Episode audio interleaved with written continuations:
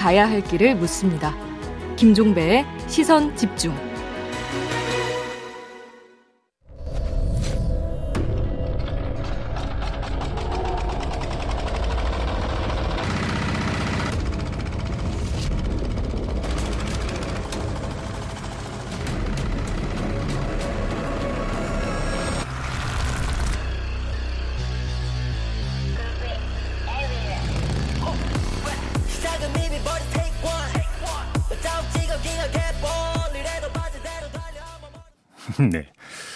지금 힘찬 경운기 소리 여러분 들으셨죠? 음, 지난해 범 내려온다 홍보 영상으로 화제가 됐던 한국관광공사가 한반도 전국 곳곳에 홍보 영상을 담은 시즌 2를 선보였는데요. 총 8편 가운데 충남 서산편이 화제가 됐는데 바로 그 서산편의 한 장면입니다. 어, 갯벌을 달려가는 수십 대의 경운기가 마치 영화 매드맥스 분노의 도로를 떠올리게 한다. 뭐 이런 평가가 많이 있었죠. 이 영상에 출연했던 주민들이 모두 스타가 됐다고 하는데요. 그 가운데 한 분을 전화로 잠깐 만나보겠습니다. 충남 서산시 대산읍 오지리의 이진복 어촌 계장 전화로 연결돼 있습니다. 나와 계시죠? 예, 안녕하십니까. 네, 뭐 엄청 유명해졌다고 들었는데 요즘 유명세를 좀 실감하십니까, 계장님? 예, 그렇습니다. 뭐 많이들 알아보십니까? 예, 아유, 전화가 아주 폭주해가지고 예. 정신 못 차릴 정도예요. 전화가 폭주합니까? 예, 예. 근데 이거 어떻게 찍게 됐어요, 처음에? 아, 처음에는요, 그 일반이 이제 영상을 찍는 것처럼 그냥 네. 이렇게 생각을 했었거든요. 그래서 네. 이제 한 두어 편을 찍어 봤어요. 음. 그래서 에이, 그런가 보다 이렇게 생각을 했었죠. 네. 그게 찍으면서도 이제 긴가민가 했었는데 이제 아니 이게 나오면서 영상이 나오면서 보니까 어 이게 뭐야 이렇게 생각을 한 거예요. 아 이런 영상이 이렇게. 나올 거라고 상상도 못 하셨어요 그러면? 그렇지 상상도 못 했죠. 음. 아무튼 그러면 이 오지리 주민들이 총 출동한 겁니까? 아니죠. 한 3분의 2 정도만 출, 저, 저보고, 예. 나머지 분들은 이제 연로셔가지고. 아, 연로하셔서. 예, 예. 이제 경운기에 이제 운행할 수 있는 분들 중심으로 해서. 예, 예. 예. 그럼 마, 그러니까 저기 주민들은 또 뭐라고 하세요? 영상 나온 다음에? 아니, 뭐, 주민들도 뭐, 참 재밌다 이런 영상은 처음 본다 이런 말씀들을 하시죠. 그래요? 예, 참여는 했지만 예. 영상이 좀 음, 영화 찍은 것보다는 좀 이상하다. 어떻게 이상한데요? 네? 어떻게 네, 이상한 좀 재밌다는 얘기. 아 재밌다. 아 네. 영화보다 더 재밌다. 네. 근데 그 이그 그, 그러니까 감독님이 컷 그러니까 스톱 컷 하고 다시 뭐 이렇게 찍고 이런 적 없어요? 아니 뭐 그런 것보다도 네. 이제 그 한쪽으로 이제 왔다 갔다 이제 여러 번 했죠. 네. 야. 근데 지금 저 이 라디오로 나가다 보니까 우리 계장님 네. 아마 이 영상을 보신 분들을 위해서 제가 여쭤보는 건데요. 네. 이 영상에 등장하는 분 중에 어떤 분이 계장님이세요? 제가요? 예. 네, 두 번째 나오는 사람이에요. 아, 그 경운기 대열에서 이제 두 번째 그러니까 등장하는 분이 바로 계장님이십니까? 예, 예. 아, 어떻게 그러니까 실물보다 잘 나온 것 같습니까? 못 나온 것 같습니까, 계장님? 아, 잘 나왔죠. 아, 그래요? 예, 저, 는 보통 나왔... 뭐 실물보다 못 나와가지고 혹시나 해서. 아, 아니요. 그 어때? 그럼 이 마을 찾아오는 분들 좀 많이 늘었어요? 어때요? 지금은 아직까지는 뭐 마을 찾아오시는 분들은 그 없고요. 예. 그냥 전화상으로 음. 어, 아, 계장님 이진복 계장이 맞느냐 이런 여러 몇 가지 이제 물어보고 음. 그러시고 하는, 예, 하는 분들이 몇 분 계시다. 아, 전화로 그러니까 그 물어보는 사람들은 주로 어떤 사람들이 전화를 해오는데요? 예, 이제 그 이쪽 고향을 가지고 있는 분들도 계시고 아, 아, 아 거기는 재미있는 동네인데 나 예. 이렇게 이 시골로 내려와서 살고 싶은 마음이 있는 사람인데 이쪽으로 아. 내려와도 아~ 되느냐 이런 말씀도 하시는 분도 계시고 아 귀촌 네. 기업 꿈꾸시는 분이 또 알아보려고 그러니까 전화를 하시는 네, 분도 네, 있군요. 네. 음 진짜로 마을에 빈집도 꽤 있어요 그러면? 아직 뭐 빈집은 없어요. 어 그래요? 예. 예 오지리는 잘 나가는 거군요 여러 가지로. 예, 그, 그 먼저는 그래도 저 빈집이 맷집 있더니 이제 예. 기업이촌이 생기면서 오호. 예, 그 여러 명이 내려와서 사시고 아이고, 다, 하시다 보니까 지금 빈집이 없죠. 아이고 다행이네요. 좋은 거죠, 그거는. 예. 그나저나 오늘부터 추가 촬영한다는 얘기가 있던데 맞아요? 예, 오늘 그, 그 관광공사에서 예. 그 주민들하고 인터뷰 조금 하고 예. 예, 내일 그 후속 장면으로 또 이제 몇 가지 또 찍, 찍는다고 그렇게 말씀하시더라고요. 아. 그래요? 예. 예, 예. 그나저나 지금 그 이제 여름 지나서 가을로 접어들고 있는데 요즘은 주로 이제 받을 뭐가 나는 거예요? 요즘에 이제 바지락이죠. 항상 여기는 어촌이긴 하지만 예. 주 장목이 그 바지락이에요. 예. 뭐 바지락. 겨울에는 이제 굴도 하, 이제 하지만 예. 예, 굴도 하고 이제 하기 때문에 네. 이제 그주 장목은 바지락이에요. 아, 이제 아, 바지락 캐러 가시는 네. 거구나. 예, 예. 예. 근데 좀 이렇게까지 이제 아유 마을도 뜨고 우리 계정님도 떴는데 이걸 좀 관광 상품으로 좀 개발할 수도 있는 거 아닌가요? 예, 제가 그 그런 생각을 가지고 있, 는 것이 뭐냐면은 예. 예, 이- 우리 오지리도 그- 글자 그대로 그저 오지리였거든요. 아, 그러니까 산간 그래가지고 오지 할 때 오지였어요, 그? 우리 마을에 네. 더군다나 그 조력발전소가 생긴다고 해가지고 주민들 간의 그 갈등이 굉장히 심했었어요. 아, 예. 네, 그래가지고 뭐 발전은 전혀 하지도 못하고 그랬었는데 음. 제가 이제 그 체험 마을을 생각을 해보고 있거든요. 어촌 체험 마을. 예, 예. 예, 좋죠. 예. 그래서 이제 그 그럼 이제 체험 상품을 여러 가지 개발할 수가 있는데 이제 뭐 다시 이제 뻗어 나가서 뭐 바지락 캐는 거는 그 기본 코스일 것 같고 그렇죠.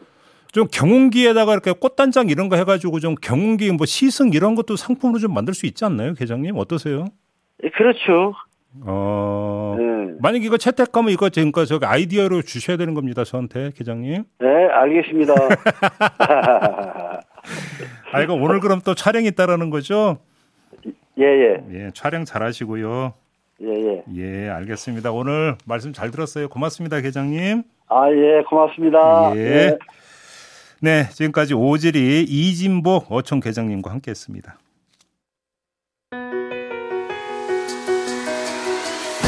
날카롭게 묻고 객관적으로 묻고 한 번 더 묻습니다. 김종배의 시선 집중. 네, 민주당 경선 이야기 좀 해보겠습니다. 더불어민주당의 이낙연 예비 후보가 어제 네거티브 중단 선언을 했습니다. 지난주 첫 순회 경선지인 충청에서 이재명 후보에게 완패한 데 따른 전략 수정 아니냐 이런 분석이 좀 나오고 있던데요. 이낙연 후보 캠프 입장 좀 들어보겠습니다. 캠프 총괄 정책 본부장을 맡고 있는 홍익표 더불어민주당 의원 전화로 만나보겠습니다. 나와 계시죠? 네, 안녕하세요. 네, 반갑습니다. 안녕하세요, 의원님. 지금 캠프 분위기 솔직히 좀 어때요, 요즘? 음, 뭐, 그 차분한 분위기입니다. 뭐, 어, 그래요? 그, 예, 충청권에서 뭐 예상보다 그, 저희가, 저희 당초 예상보다 더 크게 음. 그 차이가 난 건 사실이지만, 네. 아직 이제, 이제 시작이고요. 예. 더큰 그, 저, 이, 지역 그 경선이 과정이 남아 있기 때문에, 음흠. 아, 다시 한번 그, 지금 초, 빨리 초기 단계에 이렇게 큰 차이가 어떤, 예, 결과 나온 게참잘 됐다 이런 예. 생각도 있습니다. 지금 그 의원님께서 예상보다라고 하는 표현을 써 주셨길래 좀 여쭤보는 건데요. 처음에 캠프에서는 어떻게 예상을 했었어요? 이 충청권 뭐, 결과를? 구체적인 걸 뭐 수치까지 제가 말씀드리기 좀 그렇지만, 음. 어쨌든 당초에도 좀 그 뒤질 것으로 예상은 했습니다. 여러 네. 그저 조사 결과에서. 근데 예. 저희가 생각했던 것보다 차이가 좀 많이 났다 이렇게 보는 거죠. 네. 아, 이 정도로까지 이제 벌어질 줄은 몰랐다 이런 말씀이신 그렇습니다. 거죠? 그러니까 뭐 하나는 그 격차도 크고 음. 당초 그 이재명 후보가 50%를 넘길 수 있- 넘길까 말까 뭐 이런 음. 정도 생각을 했었는데 네. 어, 그걸 넘긴 것조차도 그렇고 해서 네. 어, 이- 근데 특히나 또 하나 문제는 그 너무 충청권 투표율이 낮은 것도 저희들 그 예상하고 좀그 뜻밖의 어떤 결과가 나온 요인 중에 음. 하나 하나가니까 생각도 듭니다. 그러니까 이낙연 후보도 바로 그 점 이제 투표를 이야기를 했던데 그러면 이렇게 투표율이 낮았던 이유는 캠프에서 어떻게 분석을 하고 있어요? 글쎄요, 아마 이거는 여러 군데에서 아마 분석을 좀 해, 해봐야 될 문제라고 생각을 합니다. 당 지도부의 차원에서도 예. 검증을 좀 그 해야 될 텐데, 음. 어, 권리당원이라고 할 때는 우리 당에서 가장 그 정치 참여율이 높은 적극 지지층 아니겠습니까? 그렇죠. 예, 근데 여기 지, 지 난번 문재인 후보가 당선될 당시에 거의 70%가 넘었습니다. 투표율이. 투표율이요. 예. 예. 근데 지금은 40% 정도밖에 안 나왔기 때문에 음. 어, 과반도 안 나왔다고 하면 이건 예, 상당히 뜻밖의 어, 결과라고 생각을 하고요. 음. 어, 대체로 아무리 그 지난 4년 전하고 비교해서는 좀 떨어진다 하더라도 60% 정도까지 나오는 게 예. 어, 정상적이었지 않나 싶은데 음. 물론 처음이니까 어, 뭐좀 낮을 수도 있기 때문에 앞으로 어, 다른 지역 또 호남까지 다 봐서 이제 판단을 해야 될 문제지만 음. 전체적으로 그 지금 현재 경선의 과정 그다음에 뭐 후보들에 대한 당원 그 당원들의 어떤 눈높이 음. 당원들이 눈높이를 감안할 때 어, 모든 후보들의 어떤 뭐 역량이나 또는 음. 만족도 이런 것들이 어, 당원의 눈높이를 못 맞추고 있는 것 아니냐 이런 그 생각도 들고 있습니다. 의원님께 조금 전에 이제 바로 이제 그 이유 가운데 하나로 경선 과정을 말씀해 주셨는데 그리고 이제 이낙연 후보가 이제 그 네거티브 중단을 선언했던 거하고도 연관이 될 것 같은데 혹시 과정에서 네거티브 공방이 좀 과열되면서 이게 권리당원들의 실망감 내지 염증으로 연결됐던 게 아닌가라는 분석이 성립될 수도 있을 것 같은데 어떻게 보세요? 어, 사실은 뭐, 그, 우리 캠프 입장에서 좀 억울한 면도 있죠. 음. 어, 뭐, 그, 계속 논란의 그런 어떤 네거티브로 얘기되는 검증 음. 과정이 네거티브 그 프레임에 갇히면서, 예. 어, 조금 어려움을 초래한 것도 사실이지만 음. 사실 뭐 우리 캠프에서 먼저 문제 제기를 한 게 아니라 예를 들면 그 이재명 후보의 어떤 여러 가지 개인적인 문제들 뭐 그 가족 문제라든지 또는 최근에 어 뭐 변호사 관련된 문그저 재판 과정에서 변호사 무료 어, 변론 어, 예. 문제든지 등등 어 여러 가지 그 문제들이 사실은 어 이미 언론과 야당에서 그 제기됐던 문제고 있거든요. 네네. 제기됐던 문제를 우리가 추가적으로 얘기하면서 그것을 이제 어, 언론에서 다시 이제 그 이재명, 이낙연 그 네거티브 논쟁으로 만들어가면서 음. 마치 우리가 그 문제를 그 제, 처음으로 제기한 것처럼 한 면이 있는데 음. 어찌됐든 그 어제 후보가 그 네거티브를 하지 않겠다 네거티브로 비춰진 것조차도 하지 않겠다라고 음. 얘기한 것은 네. 어, 그러한 논, 우리가 얘기하는 것 자체를 어, 내부의 싸움 그 네. 내부의 네거티브 논쟁으로 자꾸 음. 어, 이 엮어가는 그런 과정이 어, 우리에게도 마이너스였고 당 전체에게도 좋지 않았던 문제가 하나 있고요. 다만 이제 걱정스러운 것은 어, 당내 경, 경선 과정에서는 네거티브 프레, 네거티브 프레임으로 피해갈 수 있겠지만 예. 이 문제가 본선에서는 여전히 어, 그 문제로 남아 있지 않을까 하는 우려는 있습니다. 그래요. 알겠습니다. 아무튼 이제 그 중요한 분기점으로 너나 할 것 없이 꼽는 게 이제 그 1차 슈퍼위크 아니겠습니까? 네, 그렇습니다. 이건 어떻게 전망을 하세요, 의원님? 글쎄요, 저희로서는 이번에도 여전히 그 어떤 그, 뭐, 이제 그 내일 모레 나오는 그 대구 영북 선거하고 맞물려 있는데, 네. 어, 뭐 아마 충청권의 여진이 있기 때문에 저희로서는 쉽지 않은 그 음. 선거라고 생각을 합니다. 네. 아마 그 소위 그 밴드웨건 효과가 좀 강하게 나타날 거로 보기 때문에 네. 어, 저희들로서도 상당히 그 우려스러운 측면을 갖고 있는데 마지막까지 최선을 다할 생각입니다. 그러니까 지금 TK 강원 지역에서의 어떤 이제 순회 경선 결과가 이번 주말에 나오고 네.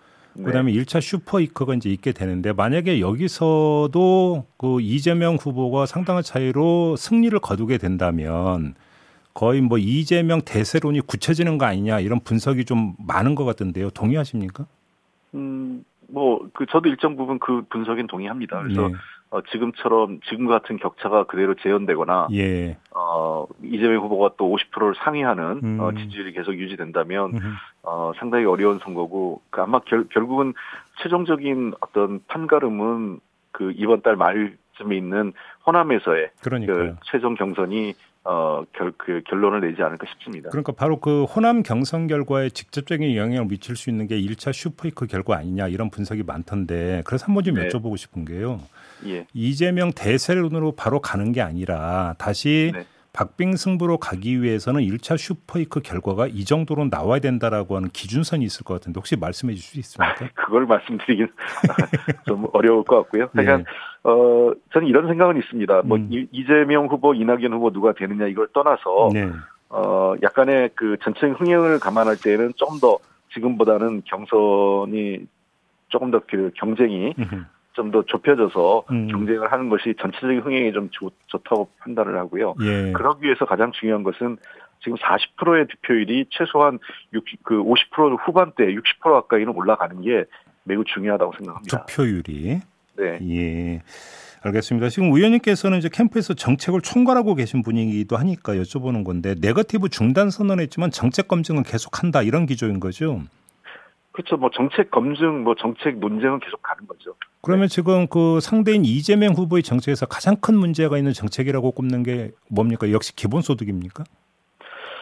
근데 기본 시리즈가 아무래도 좀 문제가 되겠죠. 예. 아, 특히나 기본 기본 소득도 그렇지만 기본 대출인가요? 기본 금융이라고 표현하는데 네, 사실 네. 대출이죠. 예. 기본 대출 같은 경우는 사실 금융 금융권에 있는 분들은 우리 금융 체제의 근간을 흔드는 매우 위험한 발상이다 이렇게 생각을 합니다. 음, 지금도 음. 한국은행에서는 기준금리를 인상하면서 어 그 인플레 우려에 대한 그 저 인플레에 대한 우려가 좀 높아지고 있지 않습니까? 네.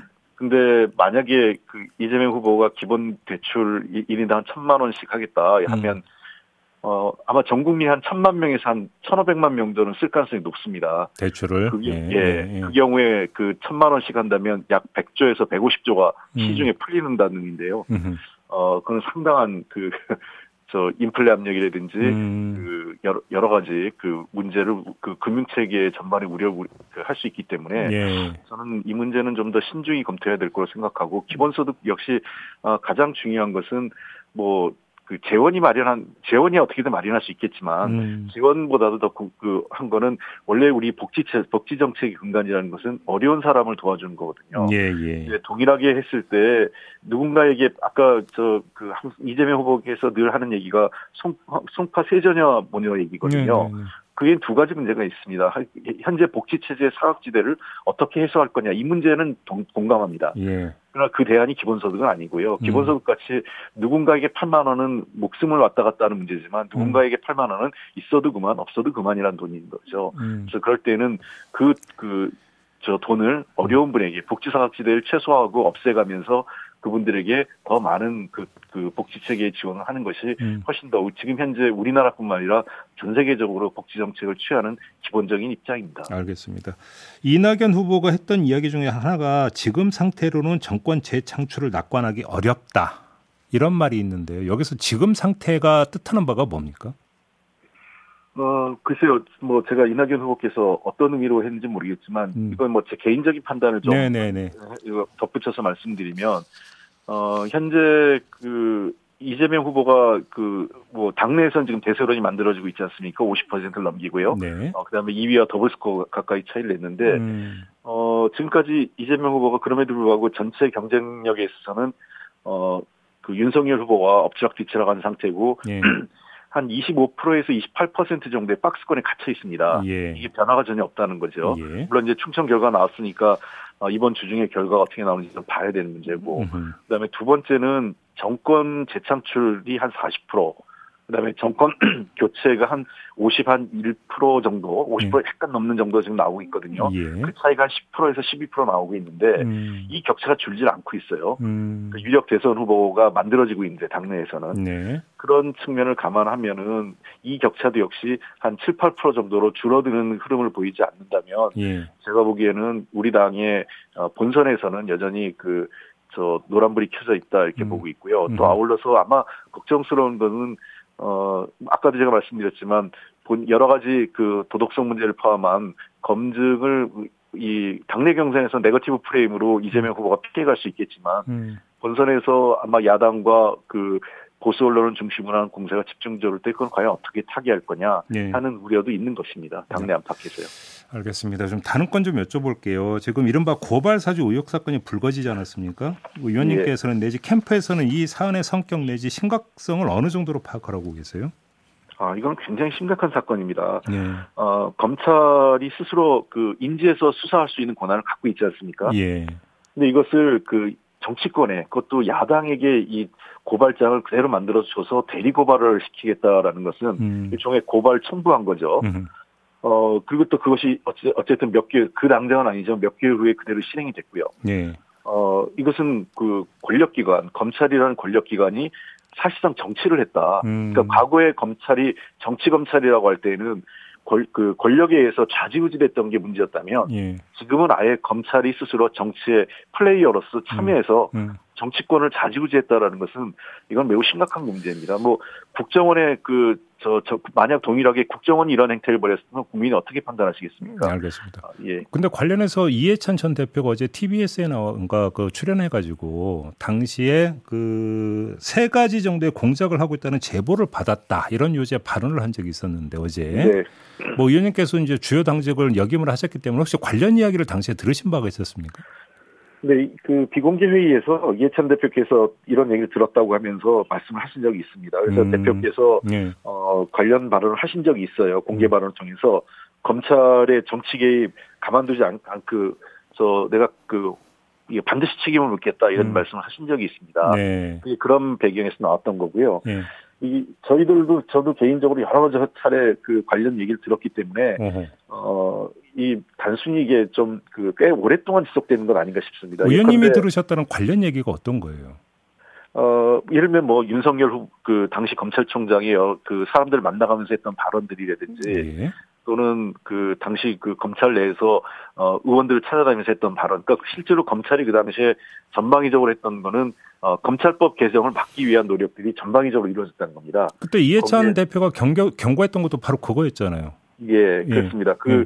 움직임이 전방위적으로 이루어졌고요. 예. 이번에 문제가 됐던 예. 그 손준성 씨가 수사정보 정책관실에 있지 않습니까?